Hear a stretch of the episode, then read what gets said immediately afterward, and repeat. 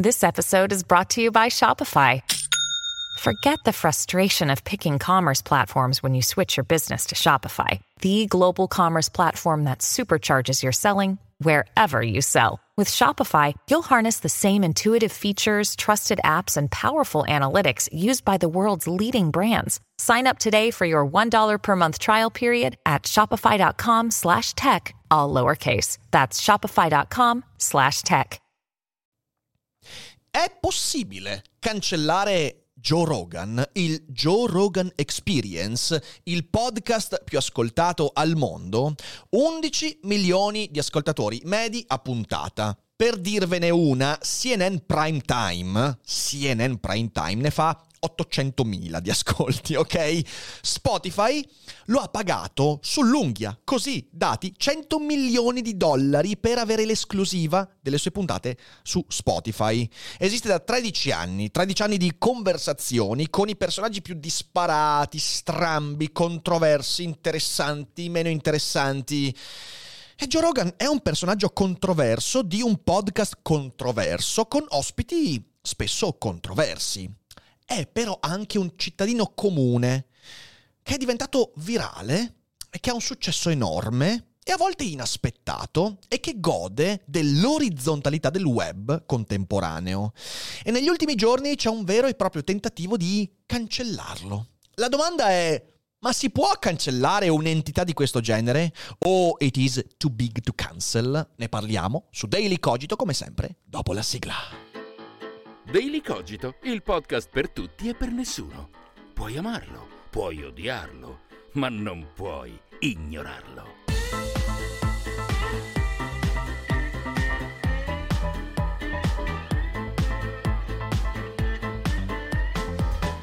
Peraltro, devo dirlo, è Gianluca Iacono che dà la voce alla sigla di Daily Cogito assomiglia tanto a Joe Rogan. Dobbiamo dire a Gianluca di ridoppiare Joe Rogan o di fare una serie TV su, su Joe Rogan interpretandolo perché sarebbe molto bello.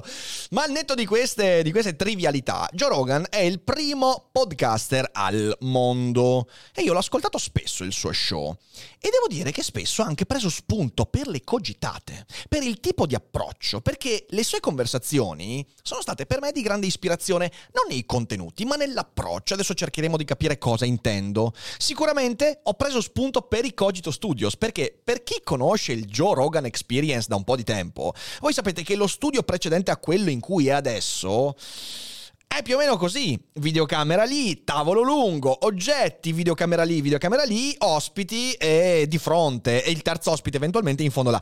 E io lo devo dire, ho um, un po' preso ispirazione perché è una bellissima modalità e mi sono sempre trovato a mio agio a vedere quelle puntate e mi sono detto forse anche i miei ascoltatori potrebbero sentirsi a proprio agio con, questa, con questo tipo di disposizione.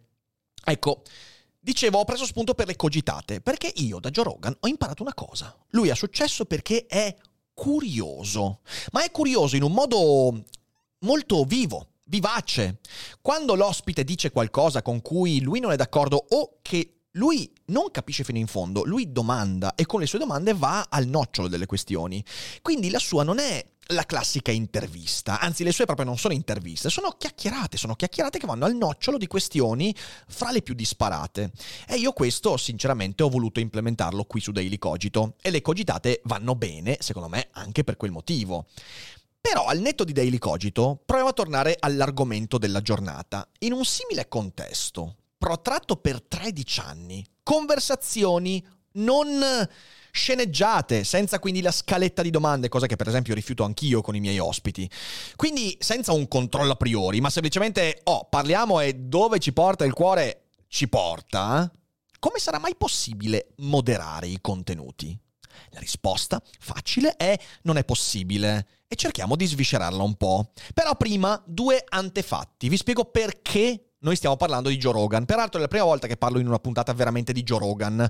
E quindi, insomma, lasciate che mi prenda il tempo per farlo. Antefatto numero uno. Neil Young, importante cantante rock, country, che ha avuto il suo grande successo negli anni 70-80 e che oggi comunque è ancora sulla cresta dell'onda, si accorge che esiste Joe Rogan. C'è un tizio che fa 11 milioni di ascolti a puntata. Probabilmente riportato da qualcuno, quindi senza sentire, senza conoscere veramente il podcast, comincia a sentire dei pezzi di questo Joe Rogan Experience, i quali contraddicono le idee di Neil Young e forse le idee cosiddette mainstream sui vaccini e sul Covid. Questo ragazzi lo sappiamo, Joe Rogan di cazzate nel tempo ne ha dette e ne ha fatte. Vi ricordo che qualche tempo fa lui si è curato dal Covid, o almeno si diceva di essersi curato dal Covid usando uno steroide per cavalli. Non è esattamente la cura che i medici raccomandano. Infatti, da quanto ne so, hanno avuto anche qualche problema. Ma dai, e, però insomma ha espresso opinioni, non opinioni in autonomia, cioè lui non parla mai da solo in autonomia, ma con degli ospiti, ospiti che quindi portavano idee diverse rispetto a quello che si trova nei giornali e via dicendo. Neil Young, che un tempo per protestare di fronte a una percepita ingiustizia avrebbe usato la sua arte, quindi facendo una canzone, scrivendo un album, quindi usando il suo mezzo, oggi invece usa un altro mezzo, l'influenza mediatica. Eh, come sono cambiati i tempi? I cantanti ormai non usano più le canzoni, la musica per denunciare le ingiustizie. Al massimo, nelle canzoni e negli album dicono le cose che già sappiamo. È molto triste da vedere, ma è veramente così. Usano l'influenza mediatica perché i cantanti sono diventati prima influencer e poi sono cantanti. Insomma, i tempi sono cambiati. A quel punto chiede a Spotify di togliere dalla piattaforma tutta la sua musica e così viene imitato da altri cantanti della, de, de, de, della sua stessa arisma per boicottare Joe Rogan, che su Spotify ha l'esclusiva. Bene. A questo punto mi viene da dire che keep on rocking in the not anymore free world. cioè, tanto per dire, però insomma è interessante questa presa di posizione. A quel punto la risposta di Joe Rogan arriva su Instagram. Lui dice che è un grande fan di Neil Young, che è dispiaciuto di questa controversia, è dispiaciuto del fatto che Spotify paghi le conseguenze di questo atteggiamento e dice una cosa che secondo me è sacrosanta e che dovrebbe chiudere la questione proprio lì nel merito. Nel suo podcast Joe Rogan ha ospitato svariate posizioni sui vaccini ha ospitato il dottor Malone per dire, quindi dottori che hanno lavorato eh, nel campo dei vaccini mRNA e che ora hanno opinioni controverse sui vaccini, ma che quindi hanno le competenze per parlare di queste cose, sono medici, hanno lavorato nel campo e via dicendo, e sono sono legittimati ad avere le loro opinioni. Poi io posso non essere d'accordo, io ho sentito qualche cosa e su tante cose non sono d'accordo, però sono opinioni legittime, niente di illegale. E poi però ho ospitato anche dottori che ora sono per esempio nel board di Biden e quindi sono lì a, vigilare, a portare avanti un certo tipo di informazione, a debancare le fake news e a seguire da vicino la campagna vaccinale. E poi io non so, io devo dirlo, non ascolto tutte le puntate, anzi ne ascolto veramente poche di puntate di Joe Rogan, ne ascoltavo di più in passato. Non so dire se ci sia uno sbilanciamento fra le persone che portano una narrazione non mainstream e quelle che poi... Questo non lo so dire. Joe Rogan dice migliorerò, cercherò magari quando ospito il personaggio controverso, subito dopo di ospitare anche quello contraddittorio rispetto a quella controversia. Quindi, insomma... Eh... E lui dice una cosa altrettanto sacrosanta, dice di non essere un esperto di nulla. Lui è esperto di arti marziali al massimo e di comicità perché faceva lo stand-up comedian ma di essere un curioso. Quindi non si pone infatti nei suoi podcast come una persona esperta delle cose di cui parla. Lui fa domande e ospita persone che possono colmare i suoi dubbi. E aggiunge una cosa che è interessante. È molto difficile dire cosa oggi è non bannabile e invece domani lo sarà, o quello che ieri era bannabile e oggi invece non più. E fa anche alcuni esempi, fa per esempio, eh, con cui sono scarsamente in accordo, lui dice, chi diceva mesi fa che eh, un vaccinato poteva comunque contrarre il virus sarebbe stato bannato da internet, oggi invece è la normalità. Non è vero che eri bannato, Beh, noi su Rassegnato Stampa, uno dei benefici di quella rubrica è che abbiamo detto fin dall'inizio l'informazione è giusta. Il vaccino non serve per evitare il contagio, serve per altre cose. Ma non voglio entrare in questa cosa qua. Dice delle cose ed è vero, però, soprattutto in una situazione in trasformazione come quella della pandemia, ma anche in tante altre situazioni, noi sappiamo che tutto cambia, tutto cambia da un giorno all'altro e quindi quello che ieri era accettabile oggi diventa inaccettabile e viceversa. E anche questo si aggiunge al problema quindi della moderazione in un momento di emergenza. Antefatto numero 2. India.arie, io non so come si pronunci, è una cantante eh, afroamericana, la quale pubblica su Instagram alcune stories. In queste stories si vede Joe Rogan che usa la N-word nel suo podcast. Sapete qual è la N-word? È la parola proibita, diciamo così, perché comporta un atteggiamento razzista, solo i neri possono usarla. Si tratta di episodi del 2009, 2010, 2011, quindi si tratta di episodi di 13, 12, 11 anni fa. Ok, è passato un po' di tempo, era proprio all'inizio del podcast. Sono episodi, io ho visto le scene incriminate, sono delle cose volgari, ok? Volgari, anche fastidiose, eh, che possiamo tranquillamente discutere e dire quanto è brutto sentire e vedere certe cose, eh, però cerchiamo di contestualizzare meglio. La cantante dopo queste stories, chiede di essere tolta dalla piattaforma. Ovviamente seguendo l'esempio di Neil Young, cioè ha fatto esattamente quello che ha fatto Neil Young, però cambiando l'argomento. Ma per me è evidente che questa cosa non sarebbe mai successa se non ci fosse stata la cosa di Neil Young. Per questo dico, dico c'è veramente un atteggiamento del tentativo di cancellazione di Joe Rogan, ok? Bene, quindi lei chiede di essere tolta dalla piattaforma. Ma aggiunge una cosa su cui poi torneremo più tardi. I musicisti, dice su Spotify, vengono pagati millesimi di dollaro per riproduzione, ma Joe Rogan, che usa la N-word, viene pagato 100 milioni sull'unghia. Caro Spotify, deciditi chi pagare. Di nuovo, su questo ci torniamo, eh, perché c'è un ragionamento non, non banale, ma, ma lo mettiamo da parte.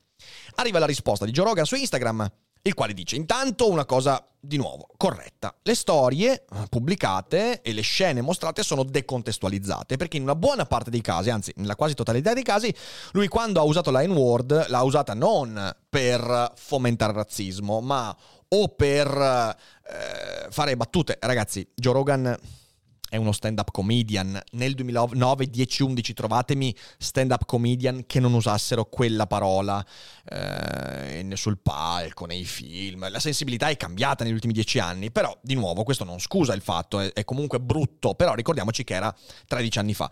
Quindi lui dice, le storie state decontestualizzate.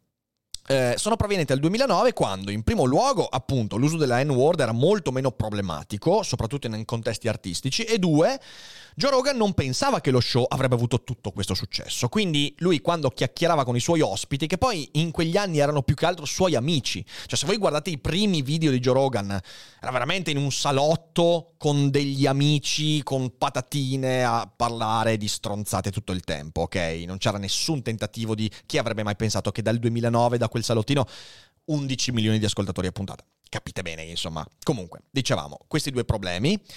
Comunque Joe Rogan si scusa perché ora si rende conto che quella cosa era odiosa, con la sensibilità acquisita, con tutto quello che è avvenuto, e concorda, attenzione, questo è importante, concorda con Spotify la rimozione di più di 100 episodi del suo podcast, su 1770 episodi. Quindi meno di un diciassettesimo di questi podcast, provenienti tutti dall'era antica del podcast, vengono eliminati su richiesta di Joe Rogan. E secondo me questo è un gesto da apprezzare.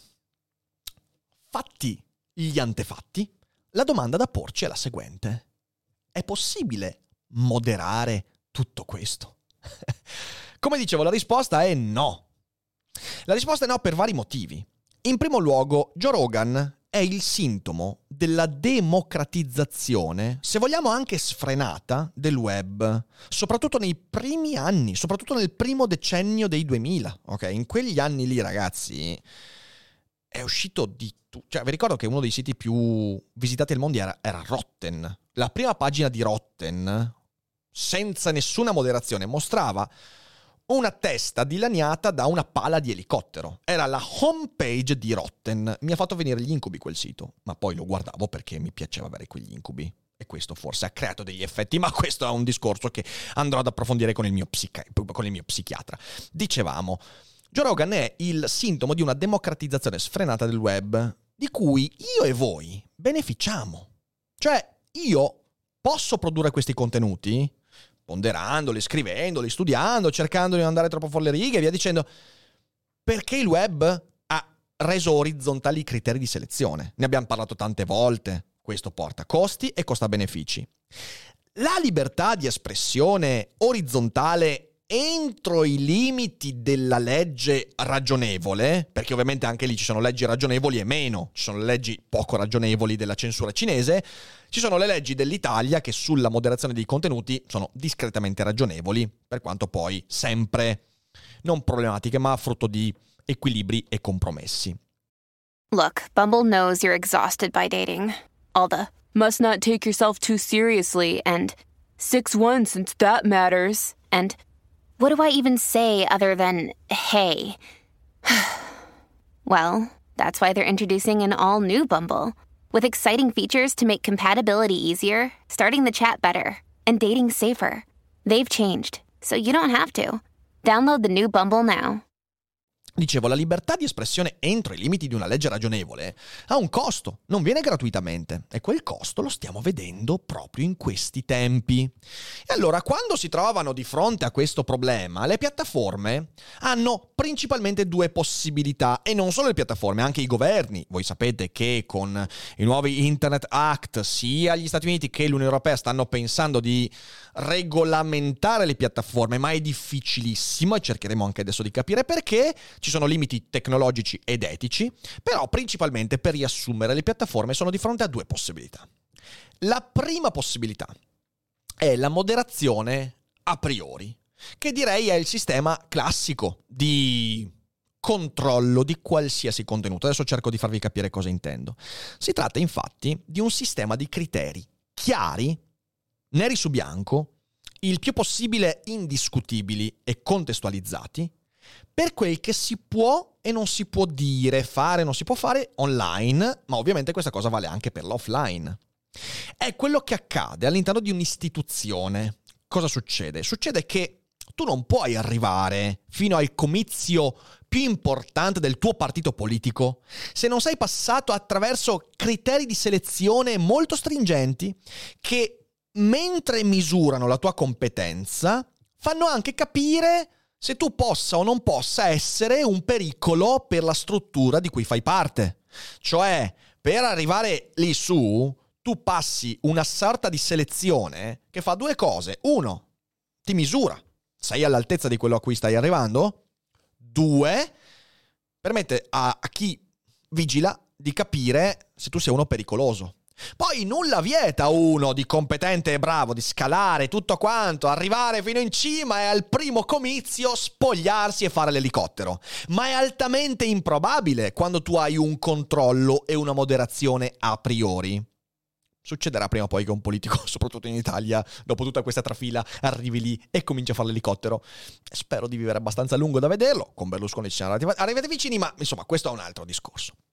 Il punto è che questo è come funziona ogni sistema istituzionale, funziona all'università. Eh, in maniera diversa, ma anche lì tu hai dei criteri di selezione che misurano più le competenze, ma comunque dall'altra parte cercano di prendere il polso del tipo di persona che sei. E quindi cercano di capire se tu puoi essere una risorsa non pericolosa, non destabilizzante per l'istituzione. Sono questi i criteri di selezione. E i criteri di selezione sono degli atti di moderazione. E infatti questo è verticalizzazione e presuppone rigidi criteri, più che rigidi chiari, nero su bianco. Tu sai a priori cosa puoi fare, non fare, dire e non dire. E poi dei vigilanti, cioè hai mm, bisogno di un sistema di persone che osservano, misurano e chiariscono e decidono. Di nuovo, questo è verticalizzare. Questo significa creare gerarchie, perché quel criterio di selezione è la struttura stessa della gerarchia che permette a uno di salire e all'altro di restare in basso. Se hai questo, hai pochi che arrivano in alto e quasi tutti restano in basso. Per quello nelle istituzioni, diciamo così, il top delle istituzioni è sempre minoritario rispetto a chi sta alla base. È un meccanismo basilare della civiltà. Ecco, il web non è così, il web è orizzontale per quanto si stia cercando di andare in un'altra direzione attraverso i governi, attraverso gli atti di controllo. Secondo me andando verso un fallimento eclatante, però questo è un long shot che lasciamo a una prossima considerazione. C'è la seconda possibilità, la moderazione a posteriori. Allora, cosa vuol dire? Vuol dire che tutto quello che io ho detto, selezione, criteri, vigilanza, non avviene se non una volta che le cose sono già state dette, scritte espresse, diffuse.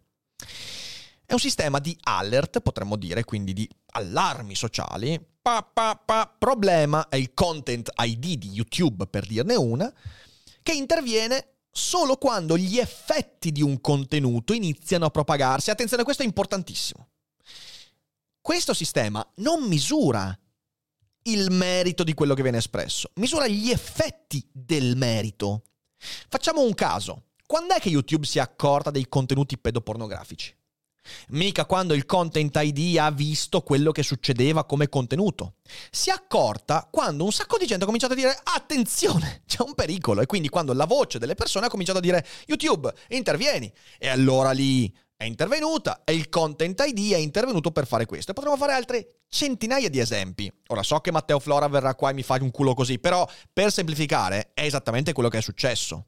Tu non puoi avere un alert a posteriori che si accorge sistematicamente dei contenuti, perché i contenuti sono già fuori e tu puoi solo misurare gli effetti dei contenuti. Ok, bene. Si può avere anche senza un sistema di regole chiare a priori. Si chiama censura. Cos'è la censura?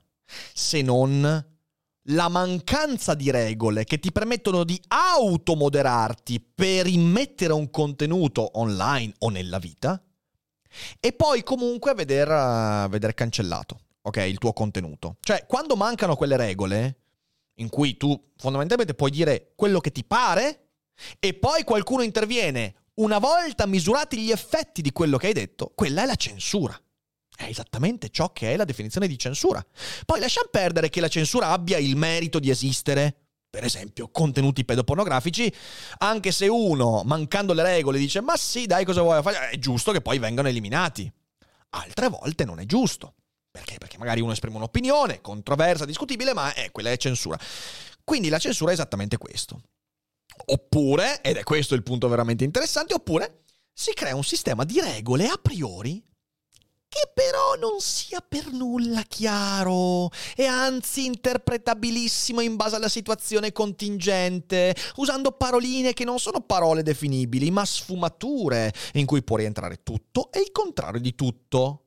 Ed è esattamente quello che sta facendo Spotify. Infatti in questi giorni noi nel nostro sito dove carichiamo i podcast abbiamo ricevuto una comunicazione. Look, the guidelines. E io mi sono letto le guidelines e sono rimasto perplesso. Perché? Perché sono linee guida. E, signore e signori, le linee guida non sono proprio delle regole a priori che ti dicono guarda che se tu fai così, questo succede. Le linee guida sono un Um, ti facciamo un'offerta che non potrai rifiutare. Le linee guida sono, beh, guarda, cioè, non so bene cosa vorresti fare. Io preferirei che tu facessi questo e non facessi questo, però sentiti libero di fare quello che ti pare. E in tutte queste linee guida ci sono delle paroline che sono parole magiche, parole dei sacerdoti contemporanei, sacerdoti del politicamente corretto, tipo hate speech.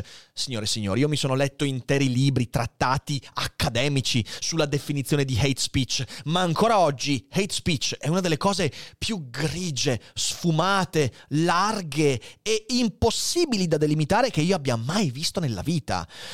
Quindi, quando tu usi hate speech, stai dicendo tutto il contrario di tutto perché odio, discorso, è tutto misurabile in base agli effetti, cioè a posteriori diventa hate speech ciò che come effetto ha creato un alert. Capite che questo è problematico, a dir poco? Ma è questo il dominio del politicamente corretto, che infatti si accompagna alla morte del contesto, cioè l'incapacità di capire il contesto in cui uno dice una parola, in cui uno esprime un'opinione, eh, l'incapacità di vedere tutto il quadro. Ma è evidente che non si può vedere tutto il quadro. Cioè, adesso, mettiamoci nei panni di Neil Young. Prima di incazzarsi con Joe Rogan, Neil Young avrebbe dovuto ascoltarsi 1776 puntate di Joe Rogan? È evidente che no. È evidente che Neil Young... Adesso non so se abbia frenato la lingua e poi si sia ascoltato 4-5 puntate per avere un po' l'idea e poi... o abbia semplicemente visto quei 3-4 quelle 3-4 clip che di solito circolano, decontestualizzate, abbia detto no, impossibile, non lo so. Eh, non, non so cosa abbia fatto. Sicuramente, sicuramente non poteva dire ok, mi guardo 380 puntate, perché le puntate di Joe durano due ore, due ore e mezza, cioè nel senso ci metti una vita e un quarto per vedertele anche soltanto al 10%. Perciò siamo di fronte a un'impossibilità incredibile. Questo è, questa è la verità. È impossibile prendere qualsiasi buona direzione. Infatti, l'enorme problema che si crea con la seconda possibilità, quella della moderazione a posteriori, è che si apre la tirannia della pressione pubblica. Perché l'unico alert che una piattaforma come Spotify, quindi una piattaforma che dipende così tanto dalla reputazione, può prendere in considerazione è la pressione. Attenzione, neanche la pressione di un numero sufficiente di persone, ma la pressione di una voce sufficientemente dirompente. Io non posso entrare tanto nel dettaglio, però voglio dirvi che mi sento molto empatico nei confronti di Joe Rogan in questi giorni, perché io ho vissuto e sto vivendo una situazione di cui ancora non ho intenzione di parlare, di cui parlerò sicuramente, che mi ha messo in una posizione simile, aggravandola perché in realtà si spargono delle menzogne su di me, cose completamente false, ma se vi ricordate in passato è già successo, perché io ho avuto degli influencer che hanno scritto a case editrici con cui collaboro dicendo che io sono un fascista, sono un omofobo, sono un razzista, sono tutte cose che sono puramente inventate, completamente fuori da ogni possibile discutibilità. Però la pressione sociale è esattamente, la pressione dell'opinione pubblica è questa. E ci sono dei gruppi che hanno capito questo meccanismo più o meno consapevolmente e usano la loro voce per minacciare le piattaforme e non solo, anche le aziende più tradizionali, anche le case editrici, di danno reputazionale nel caso prendano decisioni che contraddicono la loro idea di moderazione a posteriori. E questa, signore e signori, è una cosa molto, molto grave. Joe Rogan, che ci piaccia o non ci piaccia, ci stia simpatico o meno, che siamo d'accordo o meno con lui, non ha fatto nulla di illegale.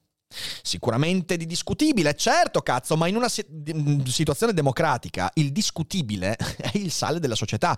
Cioè se di fronte al discutibile chiediamo la rimozione delle cose, l'eliminazione e la cancellazione, beh allora temo che questa democrazia non sopravviverà particolarmente a lungo. E alcuni gruppi hanno capito le falle di questa possibilità numero due della moderazione a posteriori e stanno giocando le loro carte. C'è proprio un tentativo a riguardo. E il caso Joe Rogan lo dimostra perfettamente. Aggiungo che per me è evidente che la questione è molto più economica che etica, cioè capiamoci. Si tratta letteralmente di un momento storico in cui vediamo i podcast contro la musica. Spotify è un ambito, un territorio in cui questi due mondi si incontrano e scontrano, ovviamente il fatto che Spotify abbia dato 100 milioni di dollari a uno come Joe Rogan che non fa musica ma fa podcast ha fatto girare i coglioni a un sacco di musicisti e la domanda che mi faccio è ma Neil Young e India.arie riescono a fare 11 milioni di ascolti? Secondo me neanche con i loro ultimi cinque album, per quanto poi ci sia stima eh, artistica, e vabbè, India non so che cazzo faccia, però Neil Young sicuramente ha fatto grande musica, io ce l'ho in playlist, quindi ci mancherebbe. Però c'è una frase che mi ha fatto capire questo, ed è la frase di India, quando ha detto che Spotify paga un podcaster 100 milioni e i musicisti no, e poi aggiunge che Spotify allora dovrebbe pagare un podcaster nero 100 milioni. Questa frase, signore e signori, è emblematica. Il problema è che c'è di nuovo un rovesciamento di causa-effetto. Joe Rogan viene pagato un 100 milioni, scusatemi, 100 milioni di dollari per il suo podcast. Mica perché è bianco. Mica perché Sale Arti Marziali ha minacciato il tizio di Spotify. No, eh, viene pagato perché ha portato 11 milioni di ascoltatori a puntata su Spotify che è esattamente quello che Spotify voleva. Capite bene che, insomma, però c'è tutto un discorso ideologico dietro molto molto pesante. Il punto fondamentale e finale è che Joe Rogan non è cancellabile, è letteralmente too big to be cancelled. Se Spotify eliminasse il suo podcast, sarebbe un suicidio economico per Spotify e lui troverebbe un'alternativa in un nanosecondo. Cioè, Joe Rogan subito la trova l'alternativa e non ci avrebbe nessun problema. E la piattaforma che ospitasse Joe Rogan avrebbe una crescita devastante. Quindi intorno a Spotify c'è un sacco di gente che dice speriamo che Spotify cancelli Joe Rogan dalla piattaforma. E così ci sarebbe l'asta infinita ok? Ma secondo me la democristianità delle piattaforme cioè questo selezionare la soluzione 2 ok? Quella della moderazione a posteriori, però facendo queste linee guida morbide, cioè prendessero posizione, fate delle linee guida serie. Qual è il problema? È che si verticalizza tutto, si gerarchizza tutto e i creatori di contenuti sarebbero molti di meno rispetto a quelli che sono oggi e le piattaforme non vogliono prendere questa direzione, ma al tempo stesso non vogliono avere controversie. Eh, ma signore e signori, la botte piena e la, boglio, e la moglie ubriaca non riusciamo ad averla sempre, ok? Quindi in realtà devono fare una scelta. Spero che si arrivi a una scelta prima che i governi impongano certe cose, perché lì sarà il danno vero. Arriveremo quindi alla possibilità, presto o tardi, di avere una moderazione a priori, secondo me più tardi che presto, però nel frattempo il problema rimane come gestire le urla dei gruppi di pressione che tengono lontana dal web tanta gente. Perché poi, e con questo voglio concludere, il vero problema secondo me è sempre quello che di fronte a queste prese di posizione, tante persone che lì fuori avrebbero contenuti, idee, talento e potrebbero diffondere un sacco di roba bellissima attraverso il web, non lo fanno proprio perché ci sono questi gruppi di persone che fanno veramente un casino incredibile dall'una e dall'altra parte. E solo uno come Joe Rogan, che ha il pelo sullo stomaco, o uno come Rick Dufer, che se ne fotte delle menzogne che vengono sparse, magari riescono a fare contenuti riuscendo tranquillamente a raggiungere una serenità mentale che permette loro di andare avanti ma una persona un po' più tranquilla, un po' più timida, un po' più fragile, via dicendo, non metterà mai piede qua, perché appena ci mette piede, ecco che il patatrack accade. E secondo me questo è un problema veramente grosso, perché significa che vogliamo tutti quanti un web fatto di stronzi. Eh, saremo sufficientemente stronzi da piegare le regole a nostro vantaggio? Questa è la domanda con cui vi lascio. E alla domanda seguiranno le domande, alla, alla, conclusione seguiranno le domande eh, che adesso andremo a rispondere in live, però prima saluto tutti quelli che ci ascoltano in differita.